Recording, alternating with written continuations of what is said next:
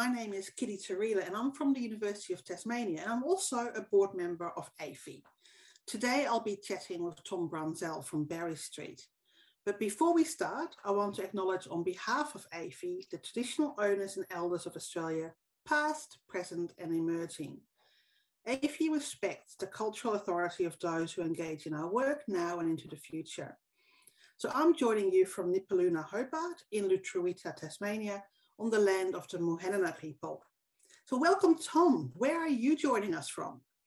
Good morning, Kitty and the DSD community. I would like to acknowledge that I am coming over to you from Wurundjeri country here in Melbourne, and I pay my respects to elders past, present, and emerging. Thanks, Tom. Now, Tom, you have presented at every Doing School Differently conference in 2016, 2018, and again this year coming up in, in, in June in Adelaide. What makes you so enthusiastic about coming back to DSD every time? What a privilege to be able to participate in the Doing Schools Differently conference each year, and particularly this year when we need to see our community again uh, I keep coming back because we just get to keep learning and and meeting each other and connecting. And way back in 2016, when we hosted together the first conference, it just was a revelation, I think, to so many of us that, you know, where were we before this year? We needed to keep meeting, we needed to keep sharing. And understand the research that was emerging, understand what's happening around the country and our campuses. So I keep coming back to share and learn and just keep in touch with our friends. Fantastic, Tom. Well, we are delighted to have you and your team from Berry Street back um, every conference. So before we talk a little bit about your keynote this year, can you tell us a little bit about Berry Street and your role and how that connects with flexible and inclusive education? Yeah, sure thing. So, for those of uh, those listening who don't haven't heard of Berry Street and the breadth of our work, we are one of Australia's largest child and family welfare organizations, particularly so many of our services support young people in out of home care. So these are young people with very complex unmet needs that have often arisen from adverse experiences and trauma and abuse in their early childhood and we now know that these are young people who are struggling to engage in education and also to understand how to fortify their own well being and future pathways. And so at Berry Street, we have dedicated many, many years to supporting both education and mainstream education for our young people. And then we set up our own school uh, about over a decade ago now. And we have four campuses of our independent school across Victoria. Uh, and it was at our own Berry Street School where we started developing strategies that we thought could be quite helpful. And now we get to support a number of mainstream, flexible, alternative, and other education provision across the country in all states and territories. In particular, we are proud of the work we do to support both flexible units that are um, embedded within mainstream schools we also are very um, eager to help campuses that are individually serving communities that are often receiving young people who have been dis, in, disengaged or excluded from mainstream education. And now, uh, because of our work, we get to help shape the creation of new campuses as well. So it's it's been quite a useful journey, not just for us to help communities, but for communities to help our own practice at Berry Street. Yeah, fantastic. It's so exciting, Tom. And it's really exciting that you have, you know, your own school where you work directly um, with young people on several campuses, but then you can support also the work of other schools and campuses um, around the country. Well, it's really important to us, and I hope to you too, Kitty, and I know our audience we take a real systems approach to things mm. that it's certainly not good enough to just help one school because we know that our young people are often uh, moving between schools within a community. And then when we think of the systemic supports that are required, and that I frankly like to think we owe our young people the best that we have within our systems to understand how to support the system itself to get mm. healthier and to work more efficiently all in support of young people's educational outcomes and pathways that takes a long-term view of things and so our work at berry street now affords us to take that long-term view but yet know every single day it takes micro steps to get through each day to support each young person. Yeah that's that's brilliant and um, those of us in the flexi sector often think that the work that happens in flexible learning programs with young people is often so innovative and so interesting and it would be great if it wasn't limited just to flexis, if that learning can be taken out system wide. And in some ways, that's what you're that's what you're doing to say we don't just work in the Berry Street School, we take those learnings out so that that innovation spreads and so many more young people benefit from it. I mean, isn't that what I think so many of us think is the future of education? Is that pedagogy and practice and ways of relating to young people that I know so many people coming to DSD are doing already. I want to see that inform mainstream education because I think we would agree that the workplaces that our young people are going to are unknown to old people like us. And so the skills that it's going to take to be collaborative, to be creative, to be self starting, to work together, to design and set your own goals, to adapt that which is given to you to for jobs that do not exist yet. That's those skills are the bread and butter of the kinds of collaborative hands-on ways that we do things in our flexible learning environments. Mm. I want every kiddo across the country in all schools to understand that's the future of mm-hmm. education. Yeah, brilliant, Tom. Um, last week, I was um, very lucky to be able to attend um, the School to Work Summit in, in Melbourne that was organised um, by VALA, the Victorian Applied Learning Association, and uh, the LLENs, the Local Learning and Employment Networks.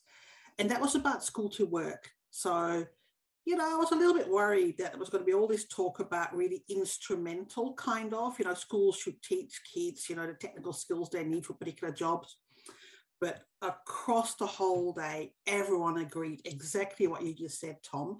It's about those 21st century capabilities. It's about collaboration and communication skills and creative thinking and problem solving. Because, as you say, we don't actually know what kind of jobs our young people will be looking for in five or 10 or 15 years' time. Um, so that's brilliant. Well, we also, just to build on that, Kitty, you know one thing i know we do at Berry street is just we strive to create a deep sense or uh, instill a deep sense of curiosity not just about the world around our young people but curiosity for the young people to discover things about themselves uh, particularly uh, relating to the work we do at the Berry street education model. So much of our aim is to teach young people to learn about themselves, to learn about how their brains are connected to their bodies, how they can harness strategies to build stamina for learning, and to say, hey, when it's modeled for by my teacher, when I'm supported to use these strategies, I can begin to take the reins for myself, begin to mm. coach myself, begin to understand my own reaction when I hit a speed bump when learning or when I'm not sure what to do. And we hope that by learning about themselves uh, and be able that they, they'll be able to explore and use their strengths in ways that uh, they might not have be, been able to do before. Yeah, brilliant. So, so let's turn to your presentation okay. DSD this year. So yeah. it's titled, let me read this out okay. get it right. It's titled Proactively Supporting Positive Behavior in FLO, reimagining student behaviour intervention through a systems informed perspective.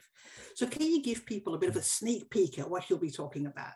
I, I will. And I have to admit, I created this talk a long time ago before COVID, I believe. And so I have been checking back in the last few months. Is this what we want to share? Is this going to be relevant? So uh, thanks for the opportunity to explore this now. I think it is going to be relevant because I have two goals in my talk. Uh, one is to validate the approaches that I know our DSD community is taking because they are choosing to work in flexible and alternative uh, environments because we know our young people, again, deserve an education that meets their ages and stages in appropriate ways. I hope to validate the ways that we are working within our community and also hinge some of the recent sciences around pedagogy and also systems aware practices, which say we know that we don't see just the young person as an island or individual, that the choices that our young people are making and uninformed educators might say, oh, he's making a bad choice. He just needs to make better choices.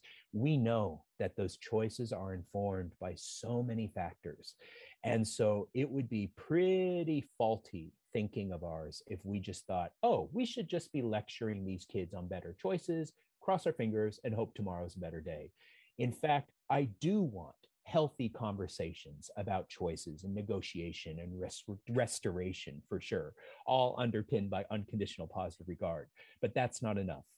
I do know that the hard work that we've uh, understood at Berry Street certainly is that it starts with the student, but then through a systems approach, we have to enlarge our vista in support of the students. So, yes, we take a care team approach often by knowing that everyone around that figurative and sometimes literal table is representing different areas that we know the student needs support within. So, that table requires consistency. We also know that the systems of the school supporting or the campus or unit supporting the student needs to move and groove in consistent ways, all with the same aligned values for change and what it would take to keep ourselves in a proactive mindset. And then, of course, as we've already been talking about, it does take a system wide approach in terms of policy, in terms of community expectation.